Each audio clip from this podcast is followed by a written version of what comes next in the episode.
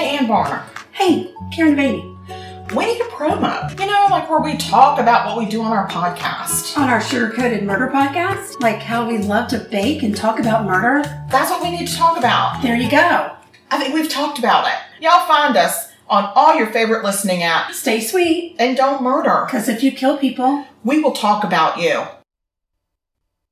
The Murder Shelf Book Club contains disturbing content related to real life crimes. Listener discretion is advised. It is unimaginable that one of the Jervys would become involved in a murder. How does a well-rounded, affluent teenager transition from a country club tennis hotshot and local basketball star into a diabolical schemer, contemplating the unthinkable act of taking someone's life? It boggles the mind. You never know what's happening in a person's house. People put on masks at time in public and take those off at home. From Click, Click, Click by Ann Varner and Karen DeVanie.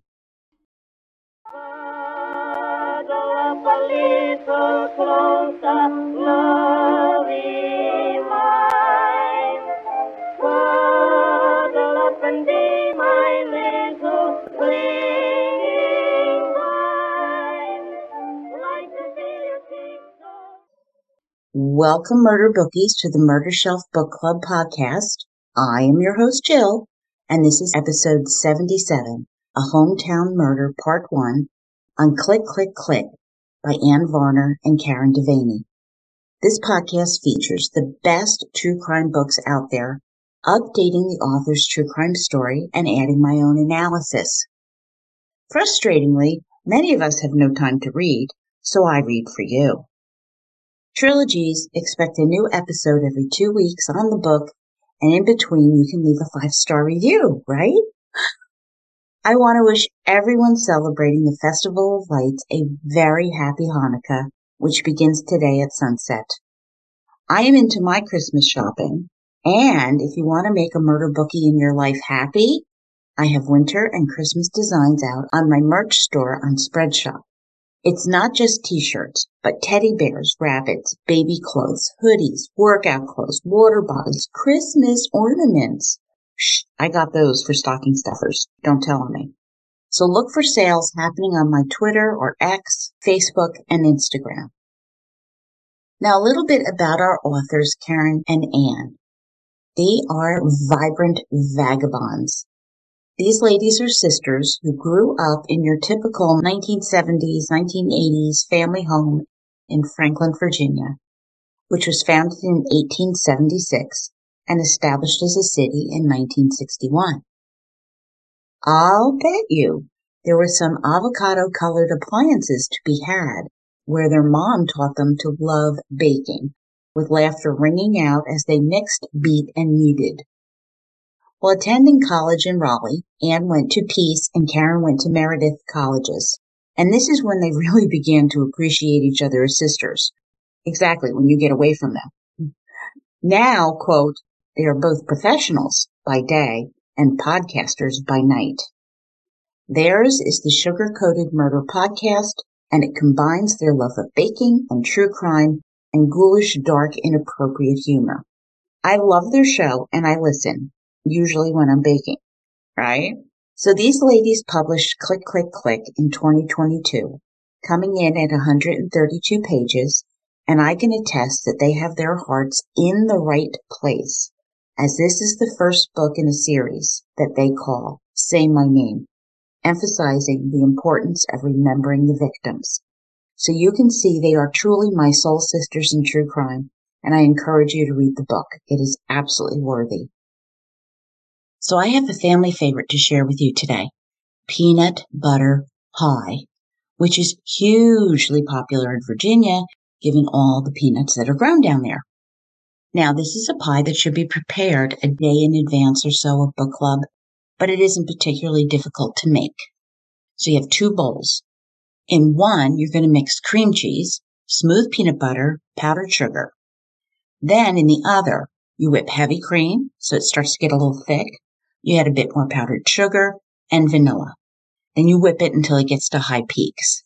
Then you gently fold the cream cheese into the peanut butter mixture. Once that's done, you pour it into a pre-cooked pie crust. That's it. You pop it into the freezer for three hours or into the fridge for six. So it has to chill. That's why I said make it one day in advance. Now, before serving, you can drizzle melted chocolate and peanut butter over it and then garnish it with peanuts or chocolate chips or even Reese's pieces. Utterly decadent. This is simply amazing recipe and it comes to us from Tessa Arias. Huge applause to her. So we have our delicious dessert for book club today, but we still need our wine pairing. Well, it turns out that a deep, rich Pinot Noir works perfectly with this pie. Now, it's kind of a given that chocolate and red wine work really well in tandem together. Well, so does it with peanut butter, which kind of gives you almost peanut butter and jelly. And I'm a huge fan. now, you know that I am fond of naked wines, and their F. Stephen Millier Angels Reserve Lodi Pinot Noir 2022, it is divine bright with juicy strawberry and cherry on the nose. I tasted hints of cranberry and raspberry flavors too. With low tannins, it has none of that pesky acidic backwash that is complained about, you know, when you gulp it and then it has that eh. Doesn't have that.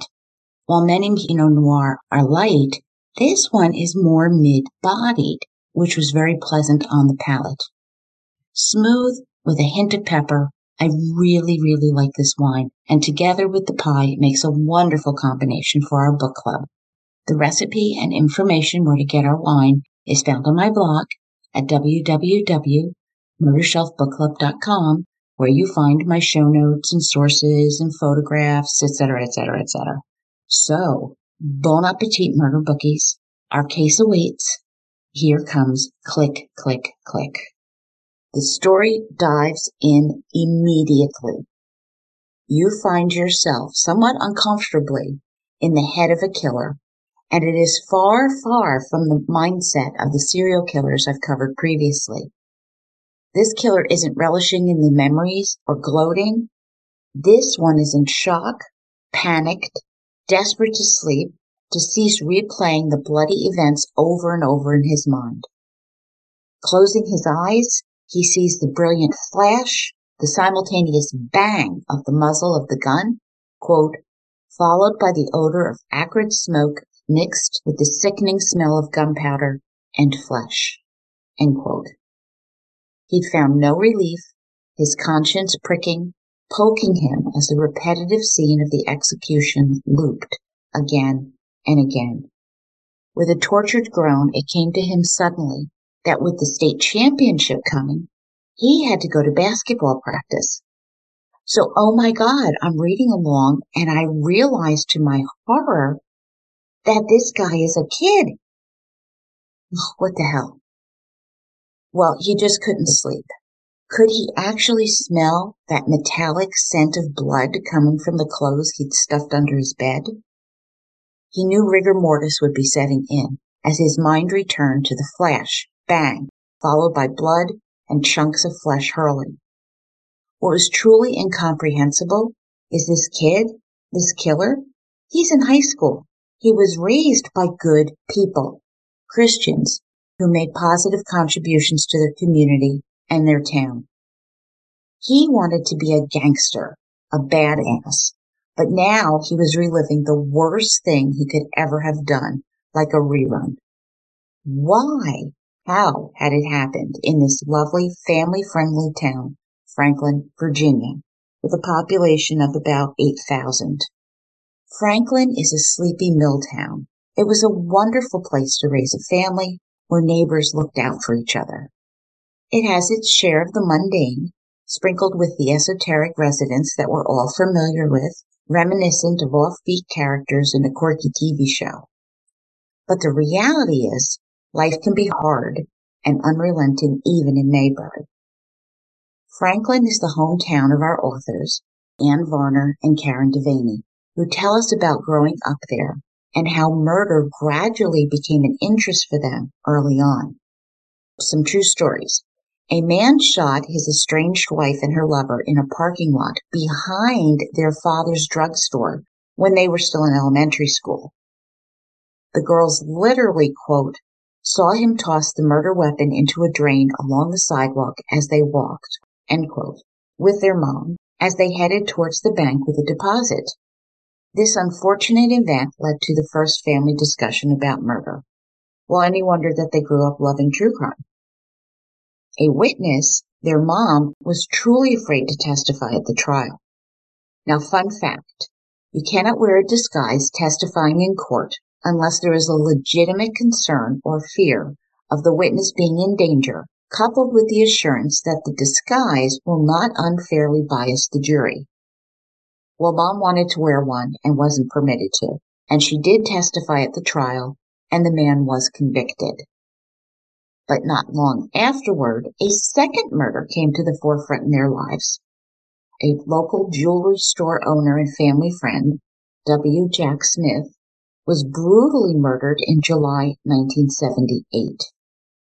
A thief with a shotgun, Willie Lloyd Turner, came into his jewelry store, forcing Smith to put gold and gems and jewelry in the bag. While doing so, Jack Smith triggered the silent alarm. A police officer, Alan D. Bain Jr., was literally right outside the front door, and he entered, with Turner putting the shotgun to Bain's head, confiscating his service revolver. Nervous, Turner fired a shot into the wall, with Smith shifting, whereas Turner shot Smith in the head, grazing his scalp and bruising his brain. But this was not a fatal shot.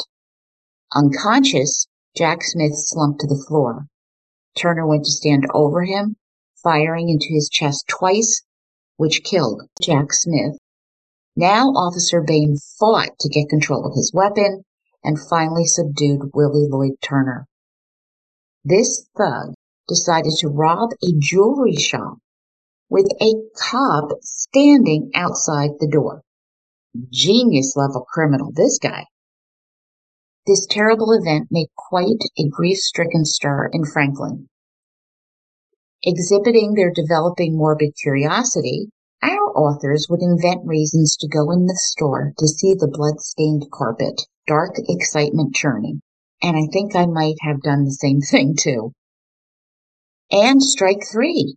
Yet another murder, this one in 1982, crossed even closer to their orbit. A 10th grade classmate of Karen's left school one day and out of the blue killed a mail carrier.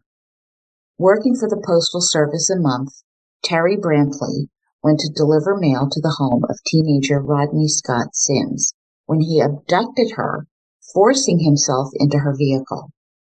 Her car then rammed a truck, whereas the witnesses in the truck saw Mrs. Brantley arguing with Sims.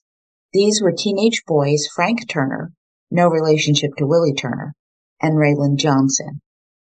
They were taking a break from doing some repairs at the Beulah Land AME Zion Church when they saw Rodney Sims slashing and stabbing the woman in the car.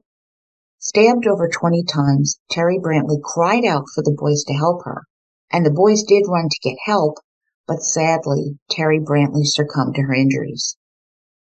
Frank Turner actually recognized Rodney Sims as the killer because they played football together in school. After bloodhounds tracked Sims from the murder scene to his home, Sheriff Ryland Brooks arrested him. He spent some time being evaluated in a psychiatric hospital and it was then determined he would be tried as an adult. The teens, Frank Turner and Raylan Johnson, would provide the most damaging testimony in the subsequent trial. Sims put up virtually no defense and was convicted in July 1983. Teresa Terry Yvonne Brickley Brantley was 24 years old when she was murdered. Terry had married the love of her life in November 1978, Mark Brantley, and they were wed just shy of four years when she was murdered. This was a terrible, senseless act, but it came very close to our authors. Karen had been going to study geometry with him, with the killer, but on a whim, canceled because it was too nice a day to be inside. This is the same day that Sims kidnapped and murdered. There, but for the grace of God, go I. Ooh. Karen and Ann's parents explained what had happened, and life went on as usual. The next day, Karen went to school just like normal. How close might Karen have been to a terrible end was not discussed, not until long after they were adults. And that is just so frightening because it's so random. And yet we know this happens all the times in murders that the innocent just get swept away like that for no good reason. Now, in the summer of 1992, Dad called his girls with more grim news. A few years earlier, a local teenage boy had gone missing, sending Franklin into a flurry.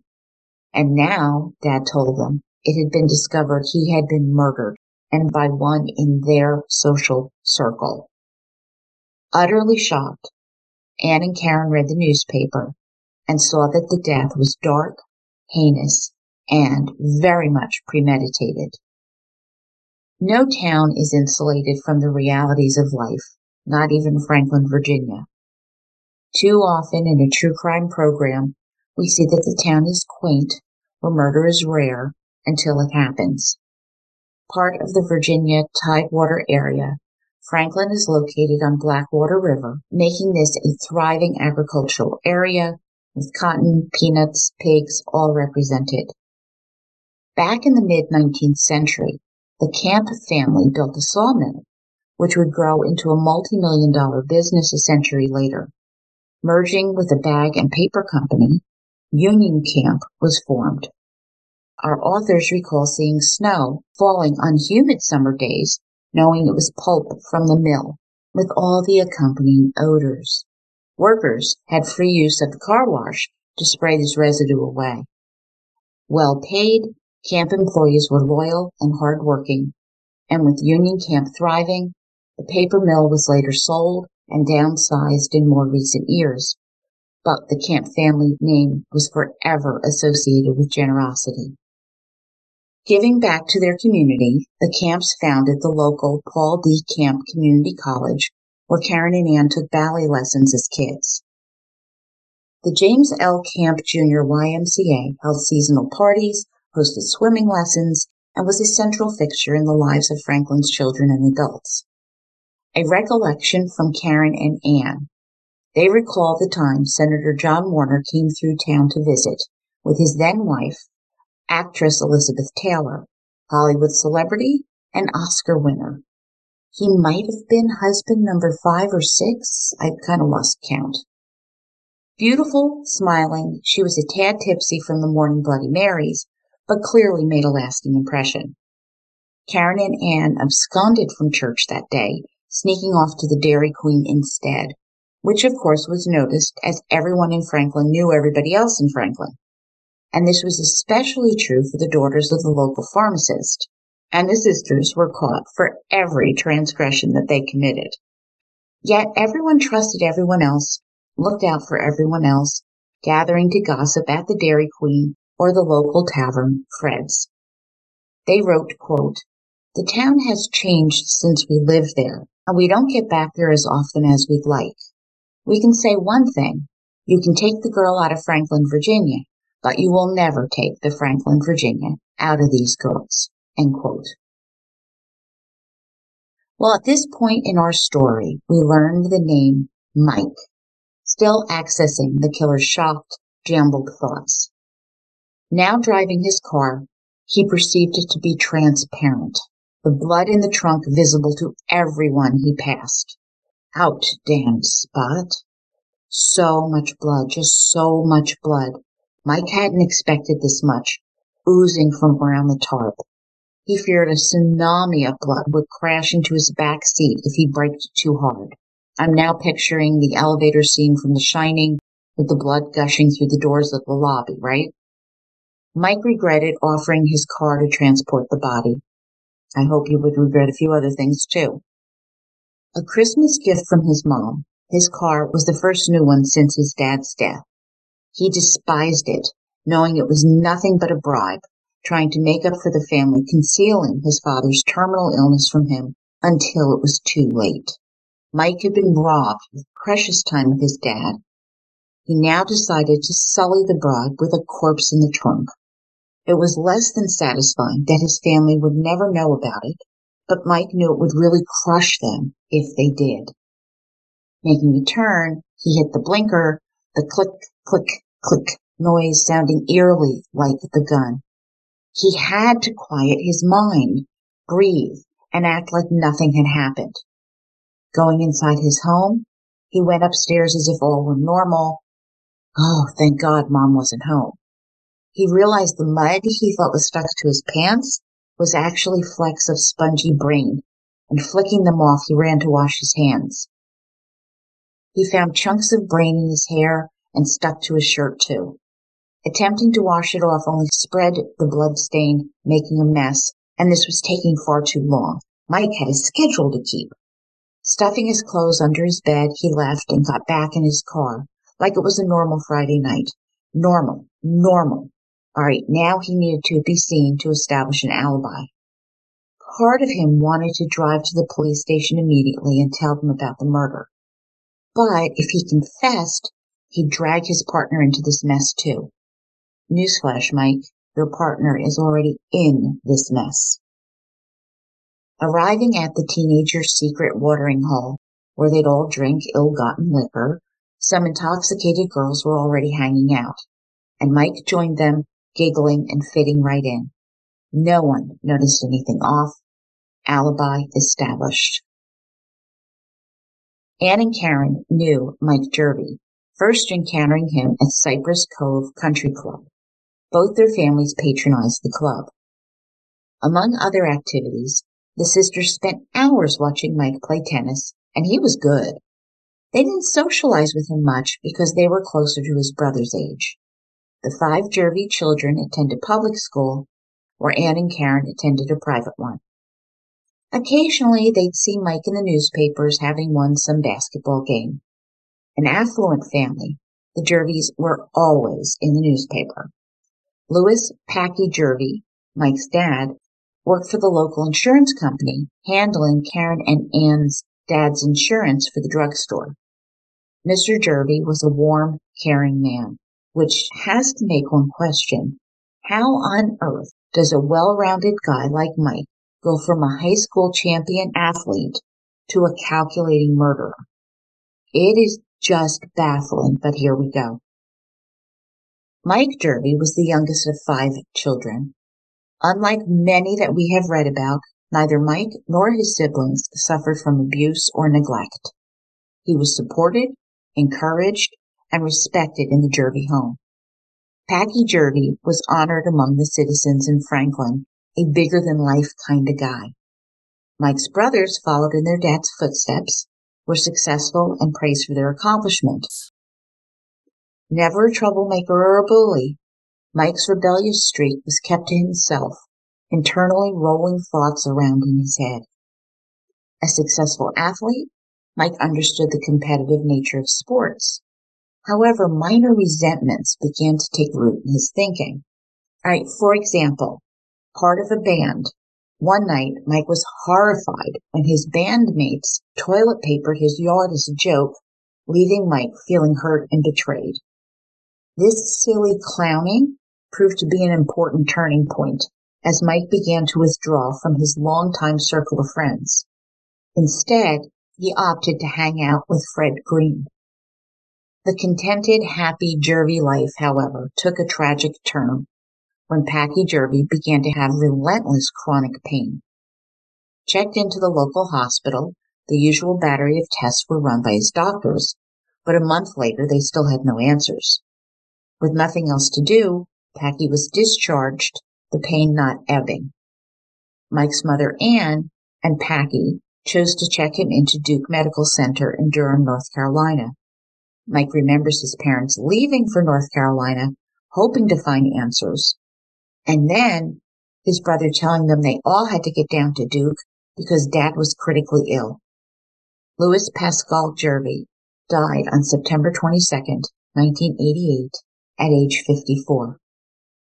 Devastated, Mike twisted his grief and anger at losing his father so unexpectedly at his family. He knew his mother and brothers had conspired to keep his father's illness from him, lying for weeks.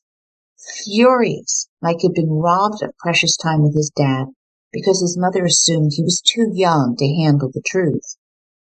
With these conspiratorial thoughts, quote, suddenly his rebellion cracked open, flooding every bit of his heart and mind, turning him to pure hatred. End quote. Mike quit church, stopped studying, and turned from a respectful, good son to utterly loathing his mother. Where once the basement had been a happy game room for the boys to hang out with friends, now Mike locked the door, retreating into the dark, played loud music, brooding. With only he and his mom living at home, he was harsh, cruel even, limiting his interactions with her, which is just what the grieving widow needs to be dealing with. The only person Mike could count on was Fred Green. Like Mike, Fred was angry at the world. It was cruel, it was unfair, as the two fed off each other's cynicism. Their individual hate fused together, hearkening dark, looping discussions inside a toxic bubble. They fantasized about becoming crime bosses, of ruling over an underworld, and this morphed into a deadly idea of committing a murder to see how it would feel. Sadly, as Mike and Fred wallowed in freakish murder plots, Mike's family was still drowning in grief and were oblivious. Fred's parents were estranged and they were divorced, with friction boiling over at his house. Fred's mom worked hard to provide for Fred and his brothers, and she assumed Fred was being a responsible teenager. Both Mike and Fred fell off their parental radars and their sordid homicidal discussions solidified into the plan. The teens were quite serious about becoming crime lords, taking over the underbelly of Franklin, Virginia. Now theirs quite the aspiration. They would control drugs, weapons, they'd extort others to expand their reputations. They'd acquire minions who would recruit others, who they referred to as the boys, who would use force and fear to compel cooperation from others. And of course, most importantly, they'd find a target, someone to kill. Many of these conversations were held while drinking and drugging, their hate reinforcing the others. They began debating how to pick a target. Anyone who crossed them, anyone who disagreed with them, was given a black mark by the duo on the developing mental hit list. So wait, who is this guy Fred? All right, we talked a little bit about his family, but he is popular and he is streetwise. Fred Green's dad was a prison warden. His son was disciplined with a strong work ethic. The drum major for Franklin High School's Bronco band, Fred was a leader who played soccer as well and was voted most spirited by his class. Mike existed on the second ring of popularity, a more quiet type, but Fred was popular. Fred's logic and organizational skills would merge with Mike, creating a secret, deadly outcome. The boys would chew over possible scenarios where they would execute a target. And I have to ponder their choice of wording. Very antiseptic about killing. They didn't say they were killing a person, it was always a target. They also considered every possibility for what could go wrong, how they would deal with evidence, and how they would ensure that they would not get caught. Quote, the intense planning was way above what you'd expect from teenage boys. In this time before graphic video games and crime scene type television shows, their consideration was impressive. End quote. Before his senior year began, the plan became more solid, more real. The field located between the S.P. Morton Middle School, where construction was taking place, would be the death zone. Not located in Franklin's best area, local gunshots would cover up their activities. They'd steal a tarp from the construction site and use it to conceal the body. Confidence growing, they rehearsed the plan time and time again. Now, they just needed the target. Oof. Mike and Fred begin sorting their peers into two groups recruitables or opposition. The kill list was developed from the opposition group. They identified anyone who would bleep on their radar in a negative fashion. A joke gone wrong that offended, on the kill list. A wink at a girl one of them liked, on the kill list. Some were removed from the list if a transgression ceased or a sincere apology was forthcoming. But the longer you were on the kill list, the more likely it was that you'd be the target. They analyzed target accessibility. Could X be convinced to go to the selected location? Did X carry weapons? Would the timing work out with X? This is utterly chilling that they were thinking this way, this calculated, this detailed. Holy shit. Now, keep in mind, no one has any idea that this list exists. And Karen and Anne tell us their over the top first choice for a target was someone in law enforcement. Quote, killing an officer of the law would be the creme de la creme of murders and would give them the street credibility they deserve. End quote. But Mike and Fred let this go. Officers were armed, and that risk was just too concerning. But much debate ensued over who was on the hit list, and before long, they identified a target. I feel sick thinking about what's coming.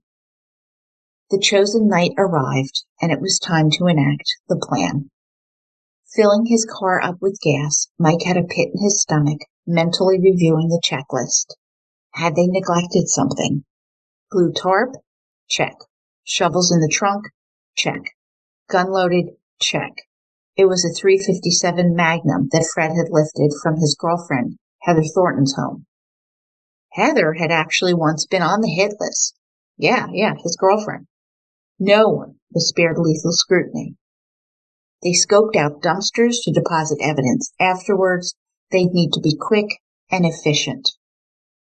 Doubt crept into Mike's thoughts. Was there time to shelve this whole thing?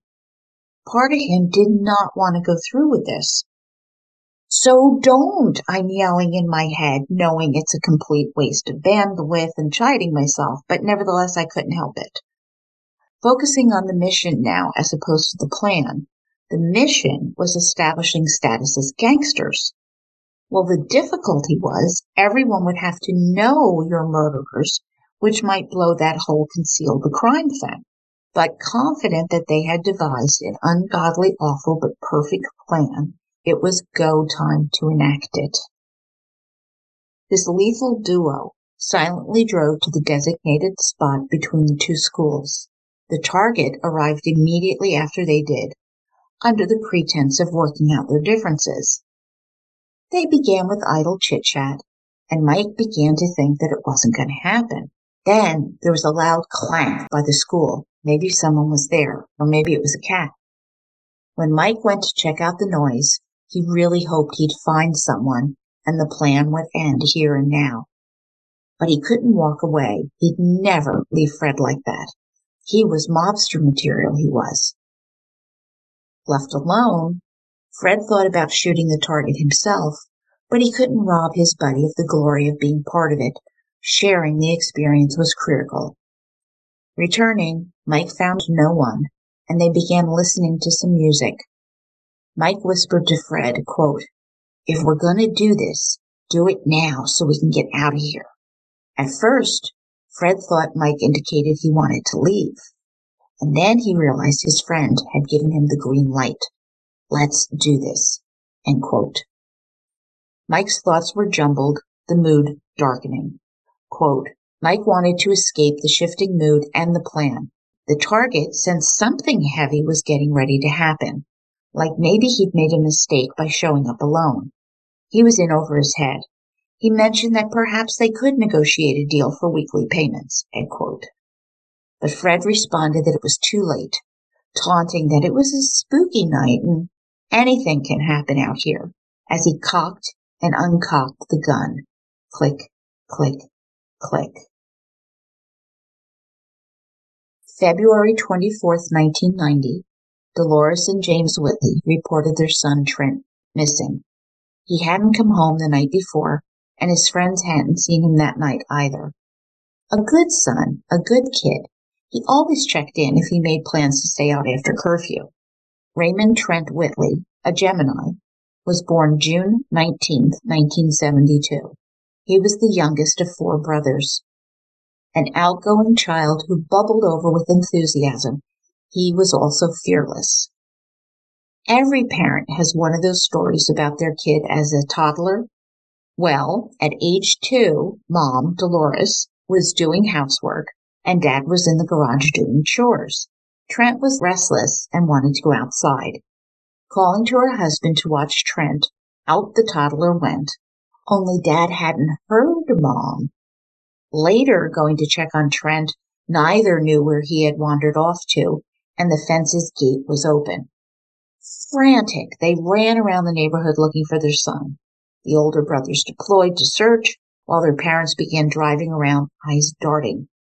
Ultimately, the police brought Trent back, who was beaming after having quite the adventure, and his relieved parents, of course, were limp with worried exhaustion, but joy that he was home safe and sound.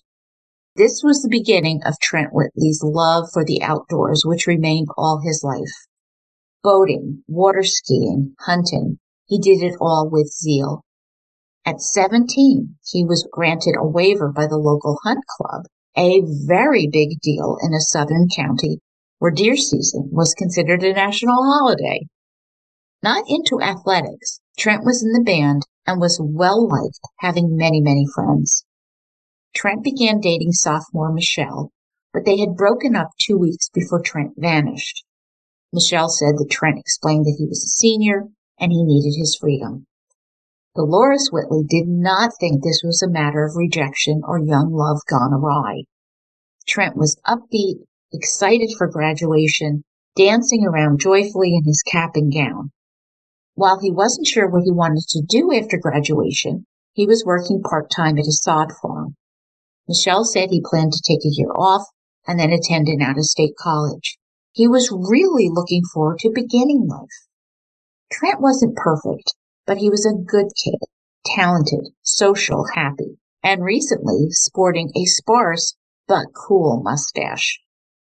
Our authors ask, quote, how does a vivacious, well-liked small-town boy get caught on the kill list of two wannabe mobster classmates? End quote. Back in February 1990, chasing the dream of becoming real-life Goodfellas, Fred tried to pressure Trent Whitley into paying $10 a week for protection. Trent thought this was silly, never giving the idea a moment's real consideration. A few more times Fred demanded the money, with Trent flippantly responding with a chuckle, quote, I don't owe you any money and I don't need your protection, end quote. Completely missing all of this, Trent lost that this was actually the most significant conversation of his young life. Infuriated, Fred raged, quote, who does this kid think he's talking to? End quote. Fred found Mike and launched into a tirade in front of other classmates and possibly even a teacher, declaring that he was going to kill Trent Whitley, whose name was put on the top of the hit list. When Trent went missing 10 days later, no one reported this declaration of intent. No one. February 23, 1990 was a normal Friday in Franklin, with people looking forward to the weekend. Trent left school and he headed to his part-time job. After work, he went home, showered, and joined the family for dinner. Trent then left to go hang out with friends, his mom reminding him to wear a coat because it was cold. Quote, and then he was gone. No more hellos, no more goodbyes. End quote. It was the next morning when Dolores realized Trent hadn't come home, bed empty, still made up. She found Trent's car, a 1984 Nissan Maxima, parked across the street from their home, window open. But wait, it had rained the night before. And the Nissan's key was in the ignition. Trent's coat was tossed across the back seat. Dolores was filled with dread, knowing something was terribly wrong. She called the police, who towed the car to the impound lot with the windows still open, and an investigator was assigned to the case, but of course he was on vacation for two more weeks. You really can't make this stuff up, murder bookies. It's really painful. On return from his time off, the detective did launch into an investigation, ordering the car to be forensically examined, with nothing of substance coming to light. Hundreds of classmates were interviewed and a tip line was set up for information. Thousands of tips were vetted and eventually a $5,000 reward was offered. What became known throughout Franklin? That night, Trent planned to meet three friends and go to a party. Interviewing one of his friends, he gave many details and agreed to take a polygraph. A second boy dodged going to the police station, missing his appointment. Picked up at his job, he was given a free ride to the police station in the back of the patrol car. He did not pass the polygraph, but this was probably due to his level of anxiety. The third boy heard about the interviews at the police station and lawyered up, never taking a polygraph. And remember, that is his right. It is not an admission of guilt. In spite of some reluctance here, their three stories never wavered. They had plans with Trent to go to a party. Trent never showed up. But this trio would remain suspects for a long time, with no one even glancing at Fred or Mike. The town rumor mill would spin out conspiracy theory after conspiracy theory, some speculating Trent's disappearance was related to two women found dead on Colonial Parkway in October 1986, Cathy Thomas and Rebecca Dowski, and that this meant a serial killer was on the loose. Bang! Mike jerked around as the target's body hit the floor with a thud. Holy shit, the plan was in motion. The realization slammed into his consciousness. Fred spoke calmly. Quote, we came here to do a job. Let's finish it. End quote. Mike began to help as self-preservation kicked in. Neither pondered the reality that they'd taken a 17-year-old boy's life, nor the inevitable frantic, grief-stricken response of parents, family, and friends to his loss. He'd been the target, he fell for their ruse, he rejected paying the protection money. The next part of the plan demanded they erase evidence and clean up. Having rehearsed this in their minds, they acted on autopilot. But the plan hit a snag. Moving the body into Mike's trunk was much more difficult than imagined. Tarp on the ground, they lugged the body onto it missing the large pool of blood oozing into pieces of flesh scattered all over the ground. Folding over the tarp, it took multiple attempts to move the heavy load into the trunk as they continued to depersonalize the victim as mere weight.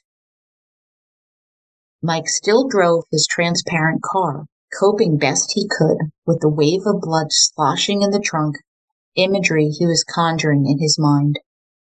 Fred drove the target's car, window down to keep himself focused. They took separate routes back to town so as not to be seen together. The plan dictated they dump the car on Meadow Lane, which was known for drug deals, which they hoped might nudge suspicions of what had occurred in that direction. Fred methodically wiped fingerprints from the target's vehicle as Mike pulled into the meeting place, parking in a dark corner. Silent as the grave, Mike was screaming in his mind, quote, why had he agreed to participate in such a vile deed? How did it get this far? Why didn't anyone stop us? With the window left down, Fred jumped into Mike's car, silent and smiling.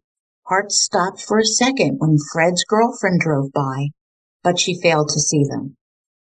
As mind fog began to clear, Mike tried to focus, suddenly recognizing that he was pulling off the main road and heading towards his family's farm. Had he driven here? Then Fred was handling him a shovel, one of the two they dropped off up at the farm, anticipating the need to dig the grave.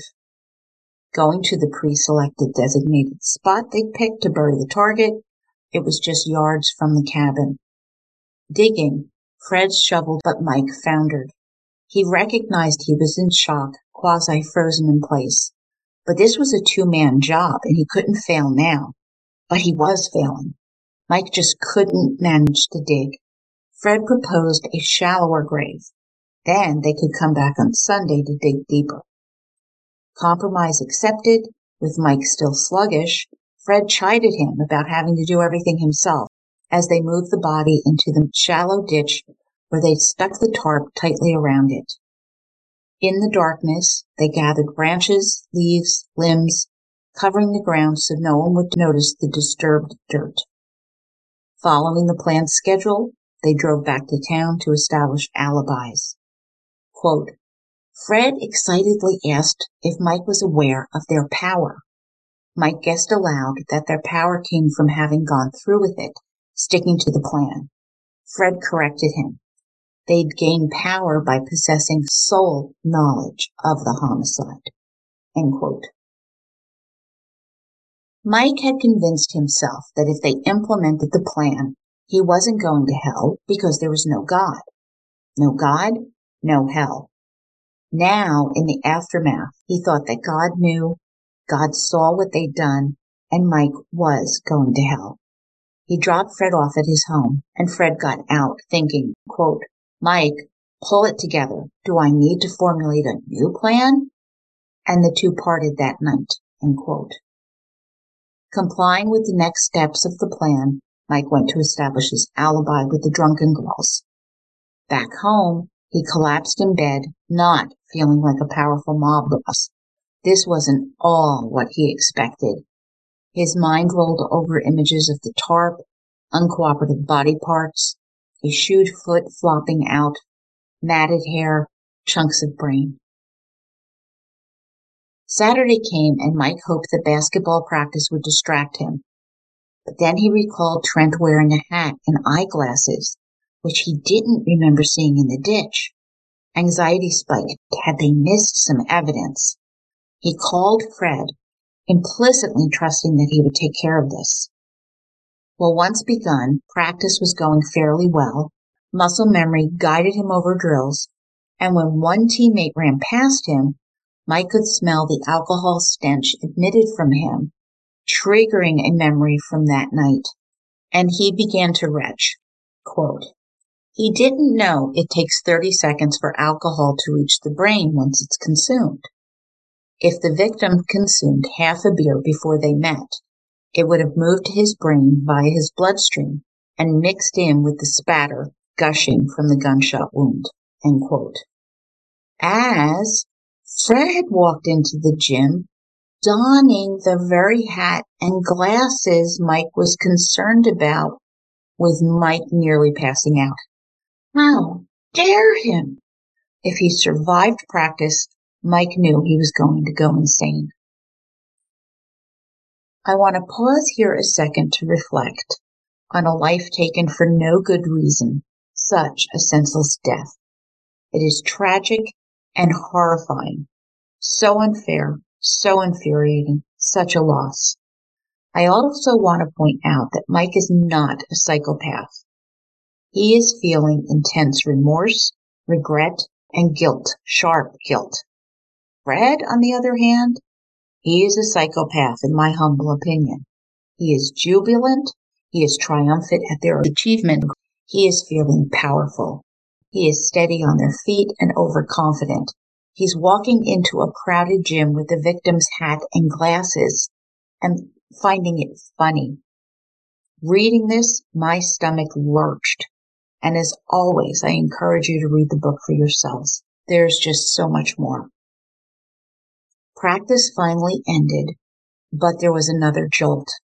Trent's girlfriend came over to Mike and Fred earnestly asking if they'd seen him last night, as Trent had mentioned seeing them around 8 p.m. Dress rehearsal over, Mike repeated the story that they had gone over hundreds of times. Yes, Trent intended to meet them at the community college to buy them some alcohol because he had a fake ID. They'd waited 15 minutes and he'd never shown up. He never called either. And she totally believed him and a shard of sanity rerooted in Mike. He might survive this yet. Sunday came. It was time to move the body and dig a deeper grave back by the big oak tree in the front yard of the cabin. It took four hours to dig the four foot grave, which was not far from the lake. It's much quicker on TV shows, isn't it? Next came moving the body, with Mike envisioning Trent reaching up from beyond, grabbing him as icy fear welled up. But he feared looking weak in front of Fred, so he held it together. Fred was on a mission to get this job done, but both were clumsy trying to move the dead weight. And then Fred looted the body, taking $200 out of Trent's wallet and tossing it back onto the corpse. Really? I'm not sure that would have even crossed my mind, but like I said, he's probably a psychopath. Removing the tarp, they maneuvered the body where it would rest for years, the morbid task completed. In the next weeks, months, years, the rumor mill went wild through Franklin. Had Trent met with trouble and taken off? Had this been some kind of gang kidnapping? Well, drugs certainly had to be involved. Family and friends held vigils for Trent, his parents giving interviews to the media, local and state. They were heartsick with worry over what happened to their precious son. Police investigated leads, but nothing solidified. People all over Virginia and the surrounding states reported seeing Trent, and the police duly interviewed all of them, coming up with nothing. In June, the class of 1990 graduated from Franklin High School without Trent Whitley. With a distinct heartache, his family watched Trent's cap and gown go unused as other graduates started heading off to college and elsewhere pursuing their futures. Trent had been so excited about graduating too. As this post graduation exodus occurred, the number of witnesses shrunk exponentially. For the next two years, the Whitleys spoke to reporters again, hoping that someone out there would speak up. Dolores Whitley fervently believed that this was the case. No one suspected that it was the high school drum major, Fred, and the basketball player, Mike, who held all the answers. Eventually, the Whitleys came to accept that their beloved son and brother would not be coming home.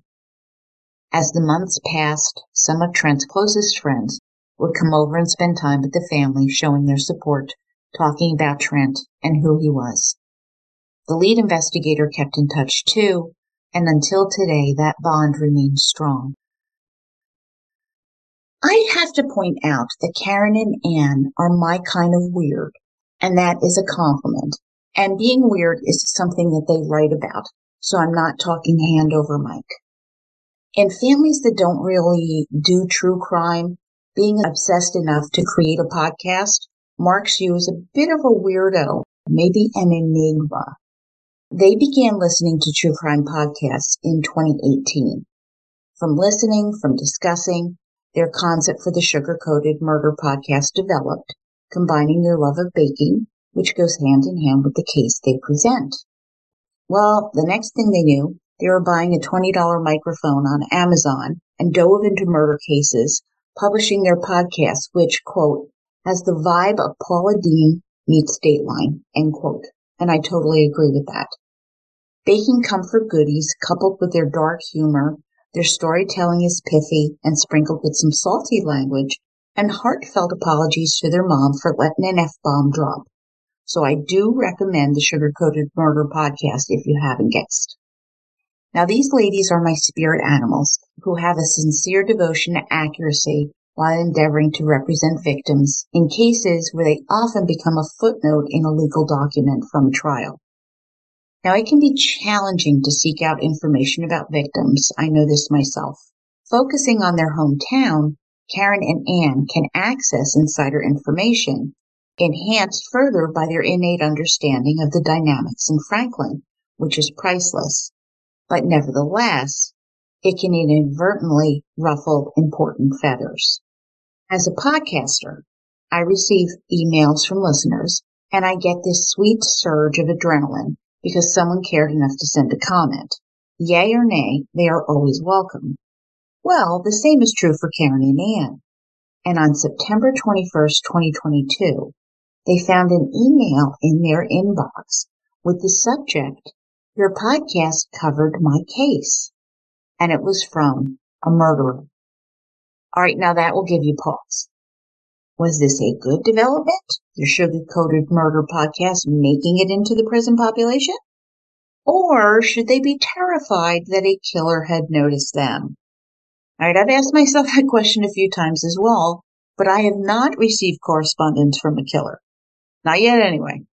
So keep that in mind as the story progresses, that their podcast was very much responsible for bringing about this book. And this is where I will pause our story. Click, click, click. Thank you for listening, Murder Bookies. I see you as you hear me. In two weeks, we'll listen to part two, The Guilty Mind, for the continuation. The truth will come out, however painfully, and Trent Whitley will be remembered as far more than a murder victim. And my next book, thank you Patreon members for helping, is Frozen in Fear, the true story of surviving shadows of death by Jane Carson Sandler. I met Jane at CrimeCon uh, three or four times at this point, and she is a lovely, gracious, strong woman and a survivor who would eventually testify against her rapist turned serial killer, Joseph DeAngelo, the Golden State Killer. I began this podcast with Michelle McNamara's I'll Be Gone in the Dark, literally episodes one and two, on his reign of terror. It's time to do a story on a survivor and the aftermath. I've also read She Survived hyphen Jane by M. William Phillips and Jane Carson Sandler. I try to read as many books on a particular true crime case as I can. Her story ripped out my heart while it renewed my spirit. Who knew that both of these things can be happening simultaneously? Now, please take a few minutes to leave an awesome review and share your thoughts with me at Jill at murdershelfbookclub.com on Twitter, Facebook, or Instagram, or join Patreon for $4 a month and help me pick out our next books and talk true crime. Holiday shopping is in full swing and new winter designs are out on Spreadshop, so get your merch. Links are on my blog at www.murdershelfbookclub.com with sources, photographs, show notes, our snack recipe, and wine pairing too. Always trust your gut and lock your doors and windows. Written and produced by Jill, all rights reserved. Music by Karl Hoschna and lyrics by Otto Harbach.